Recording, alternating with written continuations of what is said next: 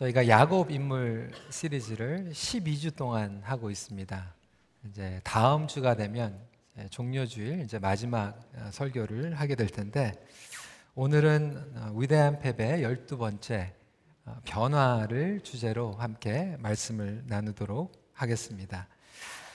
위대한 패배란 인생의 끝없는 변화를 인정하며 적응해 나가는 것입니다. 우리가 원하든 원치 않든 우리는 변화 가운데에서 살아가고 있습니다. 삶 속에 일어나는 변화들이 너무나도 많이 있죠. 어, 우리 자녀들 그 아이패드, 뭐 스마트폰 쓰는 거 보면 얼마나 빨리 변화가 일어나는지 모릅니다. 우리 예전에 어르신들은 이제 뭐 페이저 그리고 이제 셀폰 어, 근데 이제 우리 아이들은 태어나서부터 이 스마트폰, 이 아이패드를 보면서 어, 성장하고 있습니다.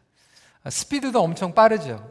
어, 예전에 이민 오신 분들 김포공항 떠나면서 이제 떠나면 언제 다시 오나 이제 그러한 마음으로 어, 김포공항을 떠났던 기억이 날 터인데 요즘은 어, 인천공항에서 여기 캐나다에 왔다가 똑같은 주에 그냥 다시 돌아가는 경우들도 있습니다.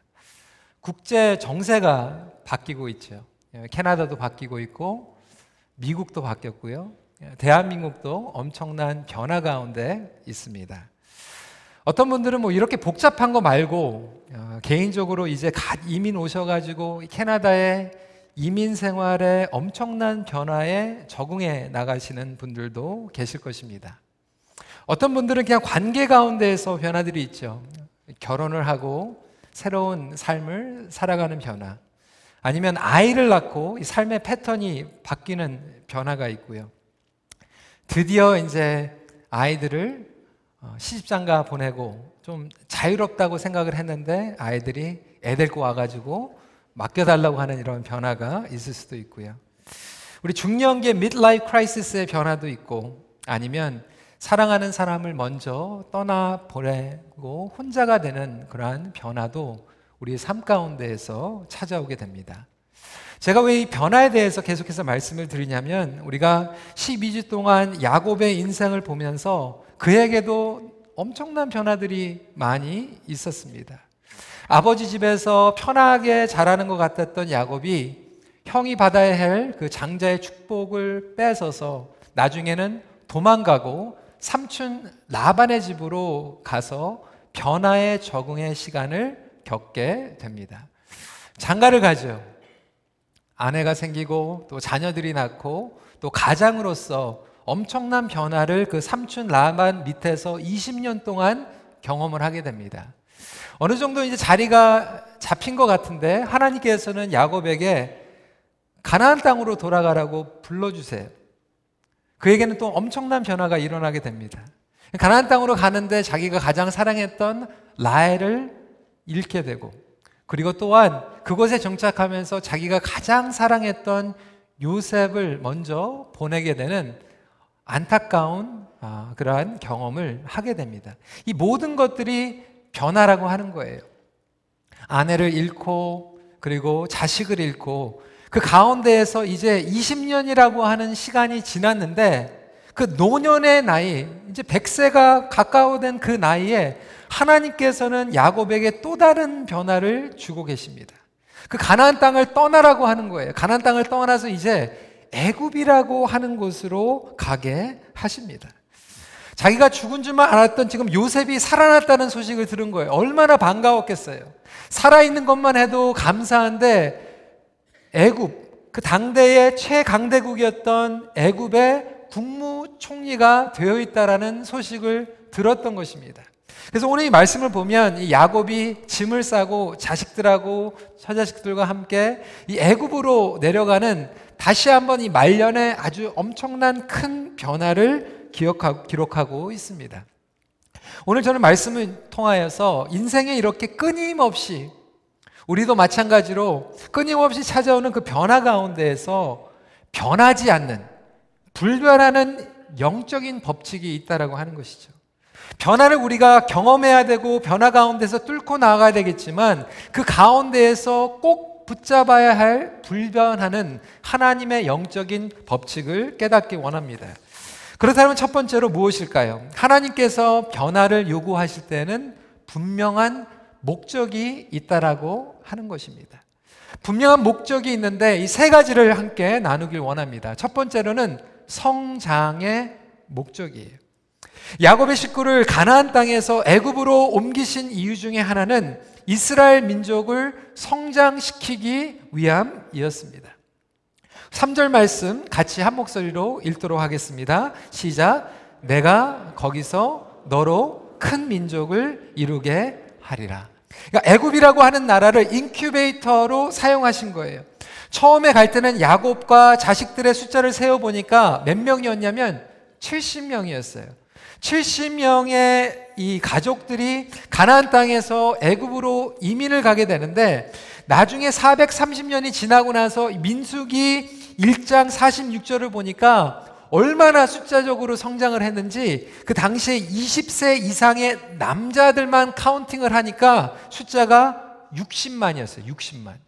엄청나죠. 70명이 이민을 갔는데 430년 만에 60만이 된 거예요.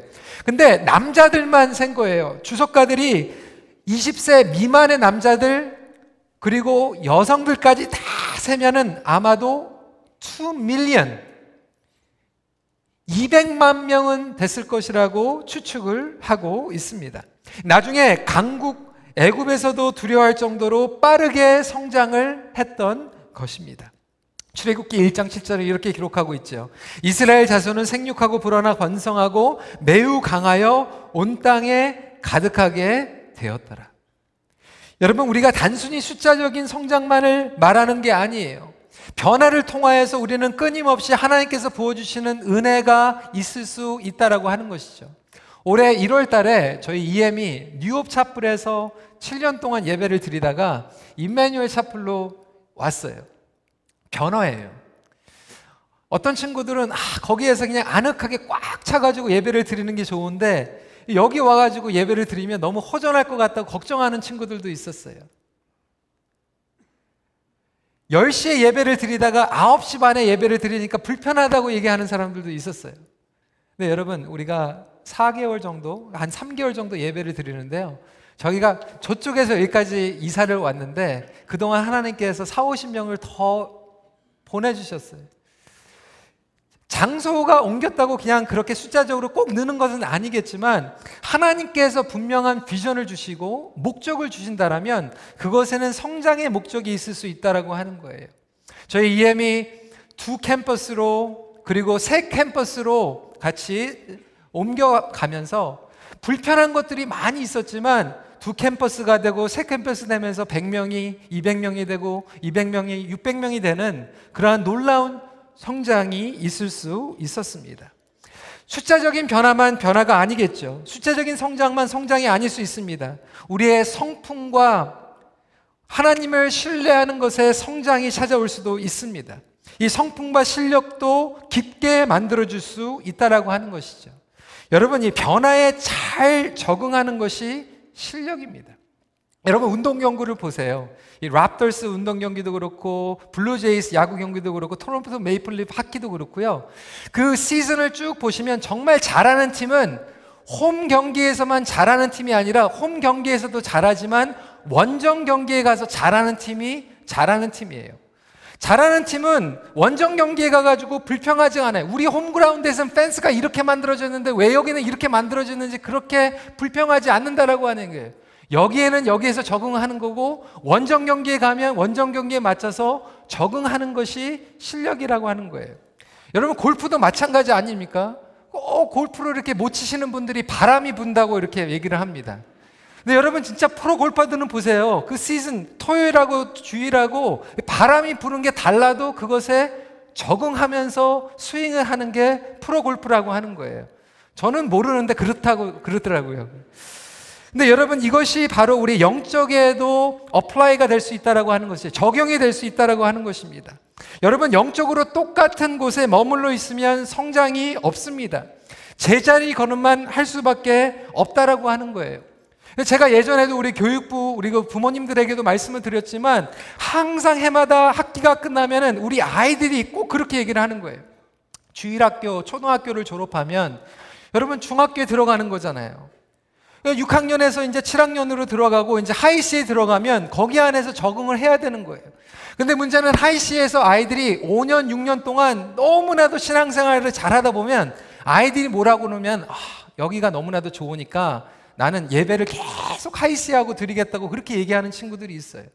마찬가지로 대학부에서 졸업을 하면 청년부로 가야 되고 청년부에서 이제 결혼을 하면은 장년부로 올라와야 되는데 계속 그렇게 얘기하는 친구들이 있습니다. 여러분 한번 생각을 해보세요. 여러분 자녀가 고등학교를 졸업해야 되는데 어느 날 심각하게 생각을 하고 찾아오더니 엄마 아빠한테 이렇게 얘기해요. 엄마, 내가 생각해 보니까 이 고등학교에서 선생님하고도 너무나도 친하고 교장 선생님도 나를 너무나도 잘해주고 내가 여기에서 10년 동안 계속 있으면 올 A 받을 것 같아. 그러면 어느 부모가 야 기특하다 그래 너는 거기서 말뚝 박아라 고등학교에서 평생 살아 이렇게 얘기하는 부모님들은 없을 거라고 하는 거예요.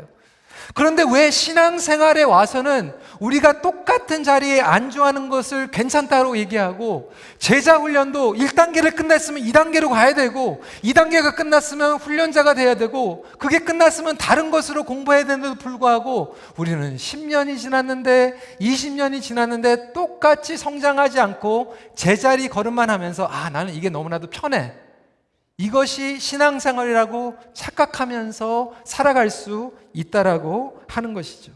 성도 여러분, 혹시 여러분들의 신앙은 변화없이 안주하고 있는 신앙은 아닙니까? 하나님께서 변화를 가져다 주실 때 불평하기보다는 성장의 기회로 삼으시는 저와 여러분들이 되시길 주님의 이름으로 축원합니다. 두 번째로는 보호의 목적이에요. 프로텍션. 하나님께서는 이스라엘을 보호하시기 위해서 애굽 땅으로 옮기셨죠. 가나안 땅은 기근 때문에 사람들이 죽어가고 있었어요. 애굽에는 요셉이 국무총리가 되었고 지난 7년 동안 풍년으로 모아놓던 곡식이 있어서 물론 먹을 것들이 충분히 있었을 거예요. 하지만 성경에 보면 단순히 먹을 것 때문에 간 것이라고 말씀하고 있지 않습니다. 하나님께서는 이스라엘 백성들을 최강대국으로 성장시키고 또 보호하고 싶으셨어요. 70명밖에 안 될 때는 여러분 별 볼 일 없어요. 그냥 놔둬요. 가나안 땅에서도. 에, 70명밖에 안 되는데. 근데 여러분 400년 동안 10만 명이 되고 1밀리언이 되면 다른 민족들과 족속들이 가만 안 놔둡니다. 불안하기 때문에 약탈을 하고 침략할 수 있다라고 하는 거예요. 그래서 하나님께서는 그것을 미리 아시고 이스라엘 백성들을 보호하시기 위해서 가나안 땅에서 지금 들어가지고 애굽 땅으로 강권적으로 데리고 가고 계시는 것입니다. 여러분 우리가 때로는 하나님께서 옮기실 때 불편한 것 같지만 하나님께서는 미리 보시고 우리의 미래를 보시면서 보호해 주기 위해서 우리를 옮기실 때가 있다라는 것을 기억하시기 바랍니다. 때로는 여러분 부모님들 마찬가지 아닙니까? 우리 자녀들이 안 좋은 친구들하고 사고 치는 애들하고 계속해서 있으면 물론 대학생이 되고 청년이 되면 설득을 해야 되고 얘기를 해야 되겠지만 아이들이 어리고 아무것도 모를 때는 가가지고 강권적으로 해도 들어다가 옮겨야 되는 거 아닙니까? 그것이 부모의 마음이 아닙니까? 마찬가지로 하나님께서는 우리가 그 직장에 있으면 어떤 분들은 지금 한국에 있으면은 막 교회도 안 나가고 막 영적으로 막 타락해지고 막 이럴 것 같으니까 하나님께서 강권적으로 그냥 옮기셔가지고 데리고 온 분들도 있을 수 있습니다. 우리가 있는 그 영향력권이 안 좋을 수도 있고 아니면 더 성장을 하기 위해서 하나님께서 강권적으로 옮기시는 보호의 목적이 있을 수 있다라고 하는 것이죠. 계속 머물러 있으면 영적으로 죽을 수밖에 없기 때문에 영적으로 메마르고 식을 수밖에 없기 때문에 하나님께서는 때때로 우리의 삶 가운데 이러한 변화를 가지고 올 수 있다라고 하는 것입니다. 하나님의 음성을 들었는데도 불구하고 단지 내가 지금 안주하고 편안하고 편안하기 때문에 우리의 비전과 열정을 죽이면서까지 거기에 계신다라면 여러분 하나님의 음성을 다시 듣고 일어날 수 있길 주님의 이름으로 도전합니다. 여러분들이 원하지 않는 곳으로 하나님께서 강권적으로 몰고 가실지라도 감사하십시오. 지금은 힘든 것 같지만 하나님께서 인도하신 것이라면 그것이 best place, 최선의 곳이라고 인정할 수 있는 저와 여러분들이 됐으면 좋겠습니다. 세 번째로 섬김의 목적입니다. 성장과 보호의 목적도 있지만 섬김의 목적이 있다라고 하는 거예요. 야곱과 식구들을 옮기기 전에 하나님께서는 먼저 16살밖에 안 되는 요셉을 애굽 땅으로 보내셨어요. 고생했어요. 감옥에도 갔어요. 하지만 국무총리가 됩니다. 하나님의 섭리는 그를 통하여서 애굽을 섬기고 열방을 섬기는 목적을 가지고 계셨던 것입니다. 재난 가운데서 그의 백성들을 구원하고 싶은 그러한 섬김의 목적이 있었던 것입니다. 성도 여러분, 때로는 우리에게 하나님께서 변화를 가져다 주시는 것이 우리만 편하게 살려는 것이 아니라 섬기라는 거예요. 축복의 통로가 되는 거예요. 때로는 우리 장막처를 옮기는 가운데에서 야곱이 애굽의 하나님의 축복의 통로로 사용받은 것 같이 여러분 야곱의 나이가 노령의 나이였어요. 어떤 분들은 지금 변화에 대해서 얘기하니까 나이 드신 분들은 아, 그 젊은 사람들이나 이 변화하는 거지 내 나이에 무슨 변화야. 여러분 성경을 보십시오. 모세가요 80세 때 변화를 가지고 왔어요. 아브라함이 100세 때 변화를 가지고 왔어요. 야곱이 100세가 넘어서 변화를 가지고 왔어요. 하나님의 인물들은 나이에 상관이 없이 끊임없는 변화 가운데서 민감하게 반응하며 나아가고 있다라고 하는 것입니다. 그때마다 우리가 기도해야 되는 것은 하나님 내가 섬김의 통로가 되게 하여 주시옵소서. 하나님 내가 축복의 통로가 되게 하여 주시옵소서. 이렇게 고백을 할 필요가 있다라고 하는 것입니다. 여러분 변화는요 불편합니다. 불편해요. 하지만 그 불편한 것을 통해서 우리는 섬김의 자리로 나아갈 수 있는 것이 아니겠습니까? 제가 한 달에 한 번씩 이제 다운타운 예배에 가서 네, 말씀을 전합니다. 이제 다운타운은 이제 5시에 예배를 드리다가 이제 예배가 두 개가 생겼어요. 꽉 차가지고 이제 부흥하다 보니까. 이제 4시에 예배를 드리고 7시에 예배를 드려요. 예, 처음에 이제 갔더니 이 찬양팀 이 4시에도 찬양 인도를 하고 이제 7시에도 찬양 인도를 하죠. 근데 예전에 이제 예배를 한 번 드렸을 때는 막 청년들이 막 방방 뛰면서 막 찬양 인도하면서 난리가 나는데 가서 예배를 드리는데 저도 이제 예배 8시부터 제가 설교를 쭉 하면서 이제 가니까 다운타운 정도 가면은 이제 네 번째, 다섯 번째 하니까 저도 이제 힘이 좀 빠지거든요. 그래도 이제 청년들이 막 이렇게 열정적으로 찬양하면 그때 힘이 쫙 올라오는 거거든요.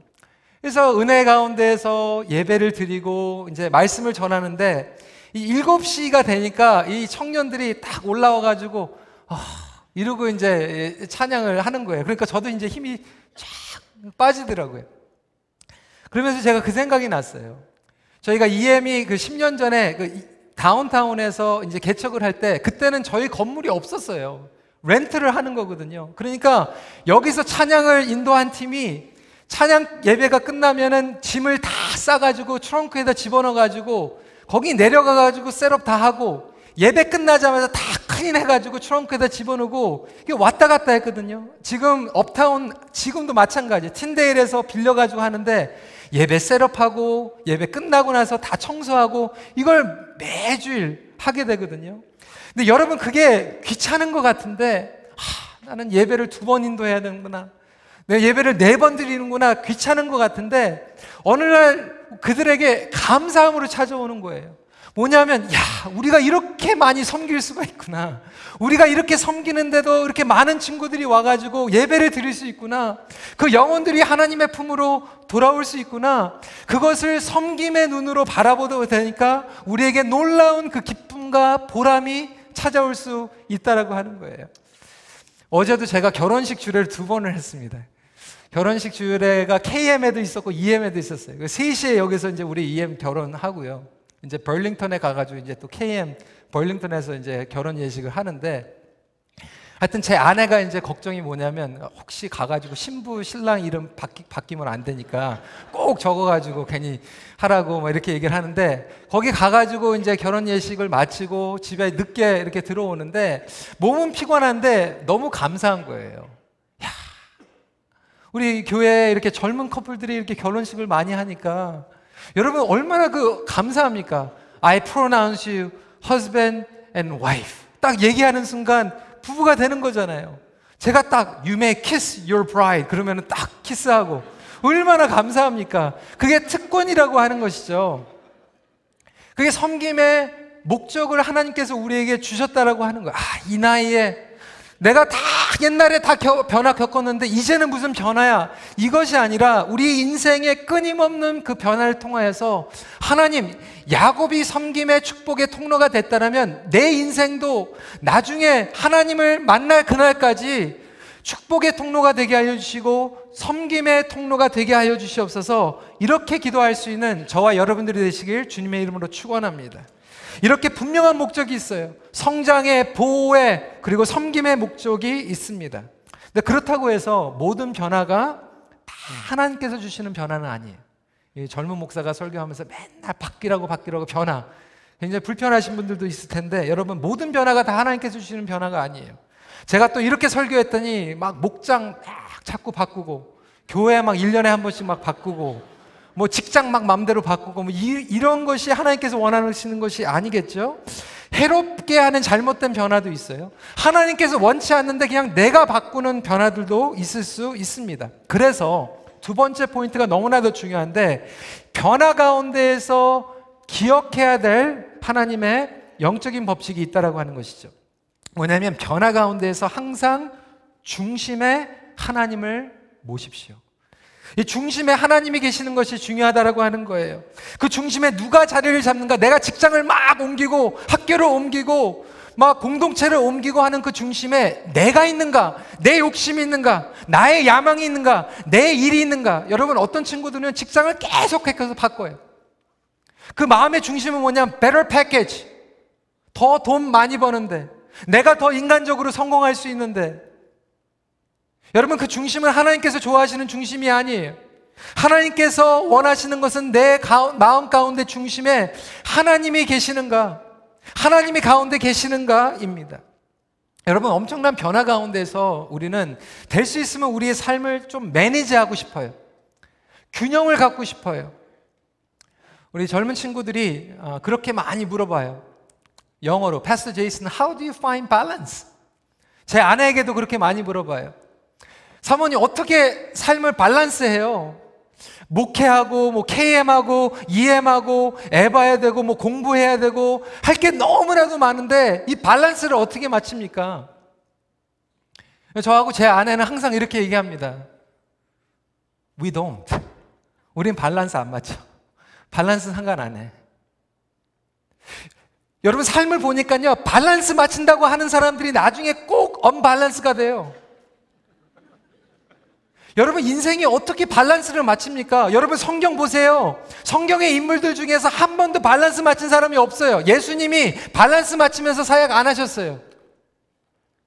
근데 예수님의 삶을 보니까요. 무슨 일을 하든지 그 중심에 하나님이 계셨어요. 어쨌든 기도에 올인해야 돼요. 올인할 때 중심은 하나님이에요. 학생들은요, 여러분 학교에 올인해야 되는 거예요. 무슨 7시간 공부했으면 뭐 7시간 놀아야 됩니까? 그게 무슨 밸런스예요. 7시간 공부하고 잠깐 자고 또 공부하는 게 그게 학생의 본분이에요. 여러분 애기 볼 때 직장 다니다가 애기가 나가지고 밸런스 맞췄는데 내가 애 5시간 봤으니까 5시간 가서 일해야 된다. 어떻게 밸런스가 됩니까? 밸런스가 절대로 안 돼요. 우리의 인생의 변화가 계속해서 일어난다고 하는 거예요. 학생일 때는 학생 본분에 올인하는데 올인하면서 그 중심에는 하나님이 계시는 거고 가정을 꾸릴 때는 올인해야 되는데 그 올린 가운데 가운데 중심에 하나님이 계시면 되는 것이고 직장에 가가지고 일할 때 열심히 하면서 올인하는데 그 중심의 마음에 하나님이 계시면 그 중심이 되는 거예요. 그러면서 살다가 보니까 나중에 돌아보니까 내 인생이 밸런스가 맞아져 있는 거예요. 내가 억지로 막 밸런스를 맞으려고 하면 절대로 밸런스가 안 맞는데 우리의 변화 가운데에서 오늘도 중심에 하나님이 계시고 내일도 중심에 하나님이 계시고 나의 인생에 나의 가정에 나의 사업체의 중심이 하나님이 되시다 보니까 돌이켜 보니까 내 인생이 다 맞춰져 있더라는 거예요. 여러분 우리 2세 부모님들이요. 뭐 밸런스 맞춘다고 집에 가 가지고요. 애들하고 얼마나 시간을 보내는지 알아요. 애들하고 시간 엄청 많이 보내는데 애들이요 밸런스 있게 안 크더라고요.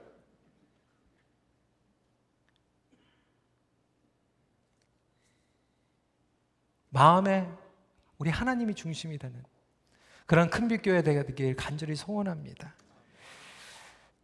여러분 온전한 변화는 하나님을 향한 변화이기 때문에 그래요.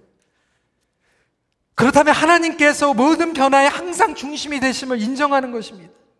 하나님의 중심이 되는 삶은 어떠한 삶인가? 첫 번째로 하나님의 중심에 모신 삶은 말씀 앞에 멈추는 삶이에요.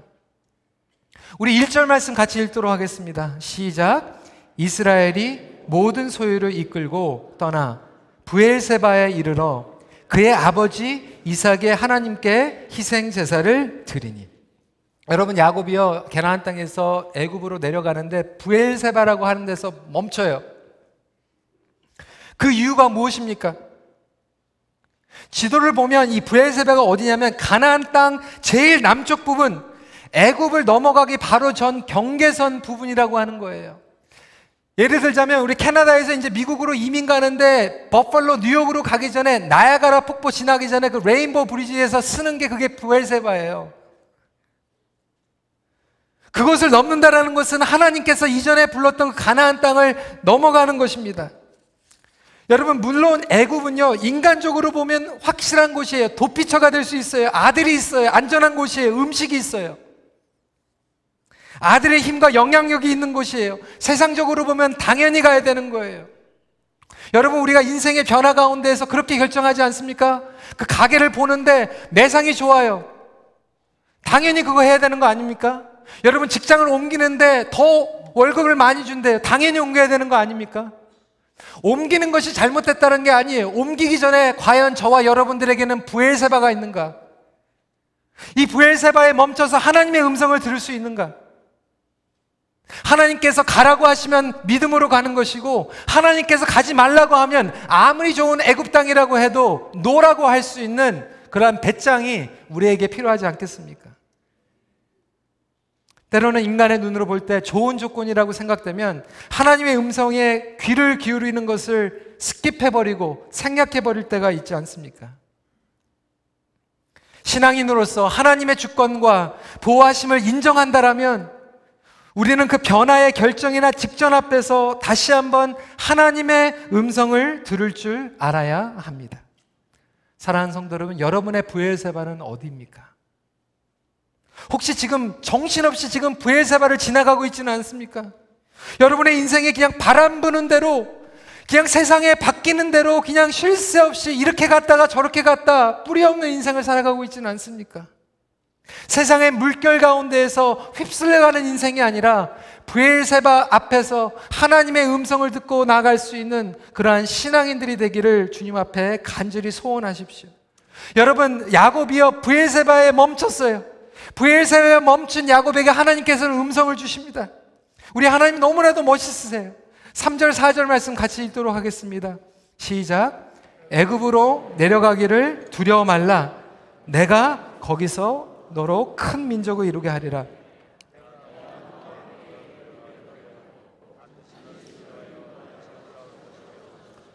요셉이 그의 손으로 내 눈을 감기리라. 아멘.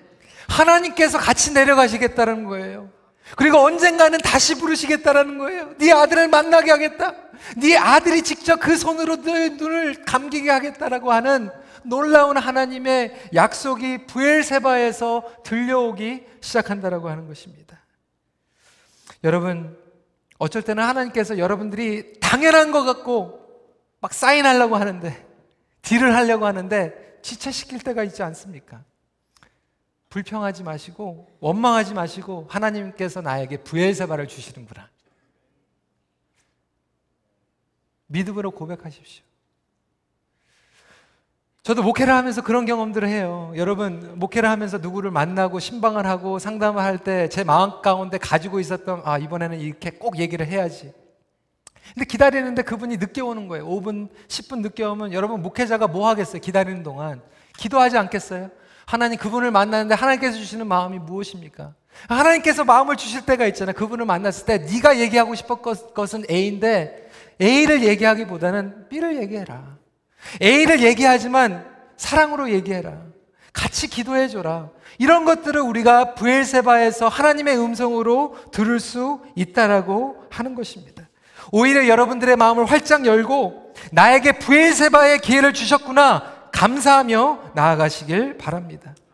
제가 다운타운 얘기도 수십 번 많이 했지만 저에게는 너무나도 큰 경험이었기 때문에 계속 얘기할 수밖에 없는 거예요.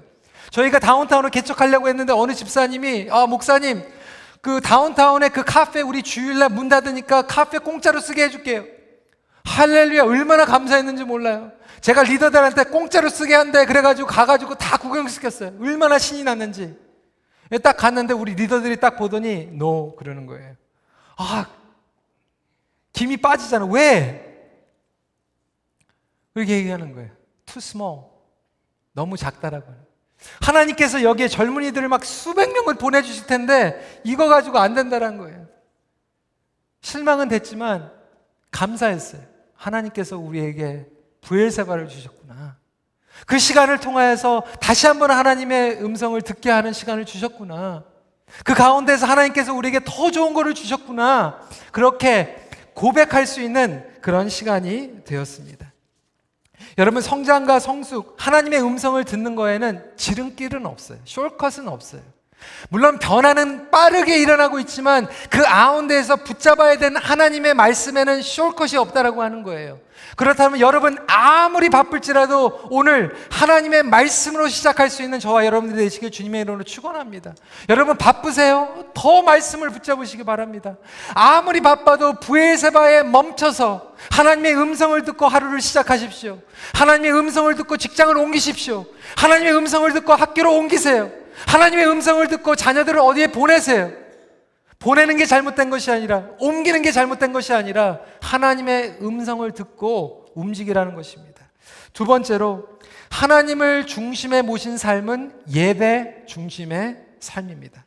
여러분 야곱이여 부엘세바에서 하나님 말씀 안에 멈추고 낭비하지 않았어요. 예배를 드렸어요. 희생의 예배를 드렸어요. 여러분 야곱이여 지금 인생을 살아가면서 터득한 거예요. 배운 거예요. 성장하고 성숙한 거예요.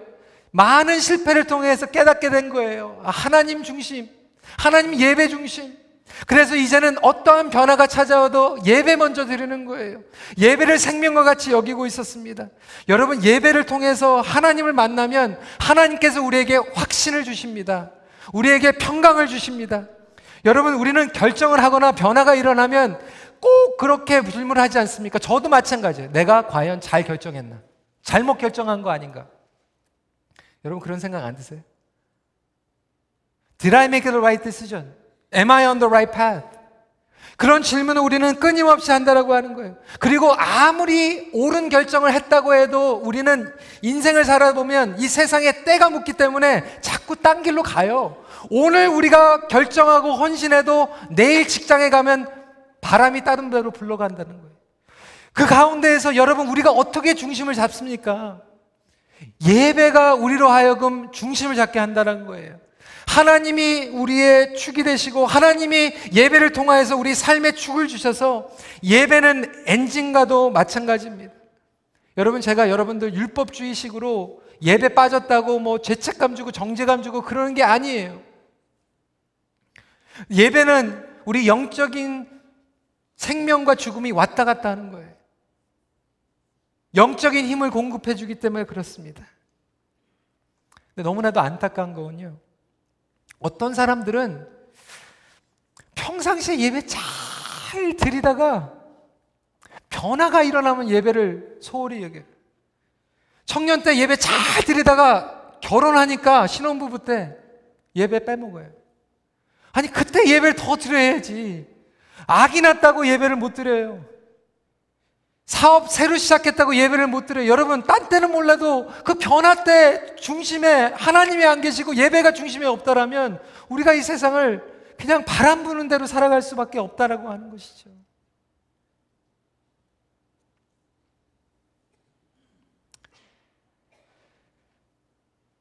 정말로 하나님의 손을 잡아야 될 때 놓는 사람들을 보면 얼마나 안타까운지 몰라요. 자기 힘으로 하겠다라는 어리석음이죠. 중심을 잡으시기 바랍니다.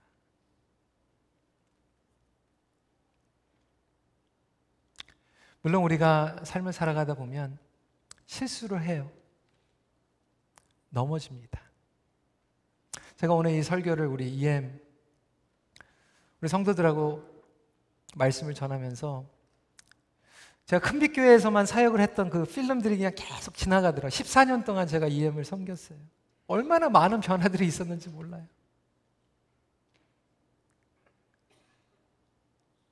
여러분, 저희가 지금 저와 함께 지금 변화의 시간을 지금 지나가고 있지 않습니까? 2년 반 동안 우리가 얼마나 눈물을 흘렸어요.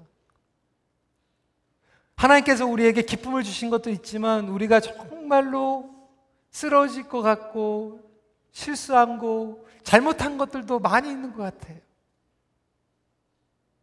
근데 여러분, 하나님께서 우리에게 것은 완벽한 삶이 아니에요. 완벽한 삶은 아니지만 우리 마음 가운데 우리가 그래도 하나님을 중심으로 모시길 원하고 하나님의 말씀과 하나님의 예배가 중심이 되길 원하면 여러분 이 오뚜기가 중심을 잡는 것 같이 넘어져도 하나님께서 다시 데리고 오신다라고 하는 거예요.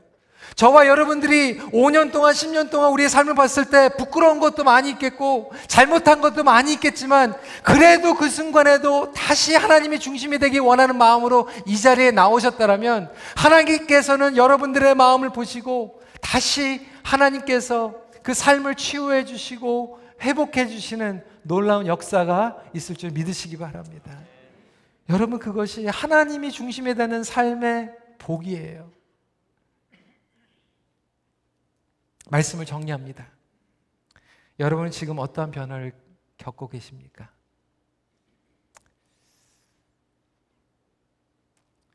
하나님께서 성장과 보호와 섬김의 목적을 가지고 계시다라면 그것을 깨달을 수 있는 영적인 눈과 마음을 허락해 달라고 같이 기도했으면 좋겠어요. 그 변화 가운데에서 우리의 중심 가운데 하나님의 말씀과 예배가 중심이 되기를 간절히 소원할 수 있는 우리 큰빛교회가 되기를 축원합니다.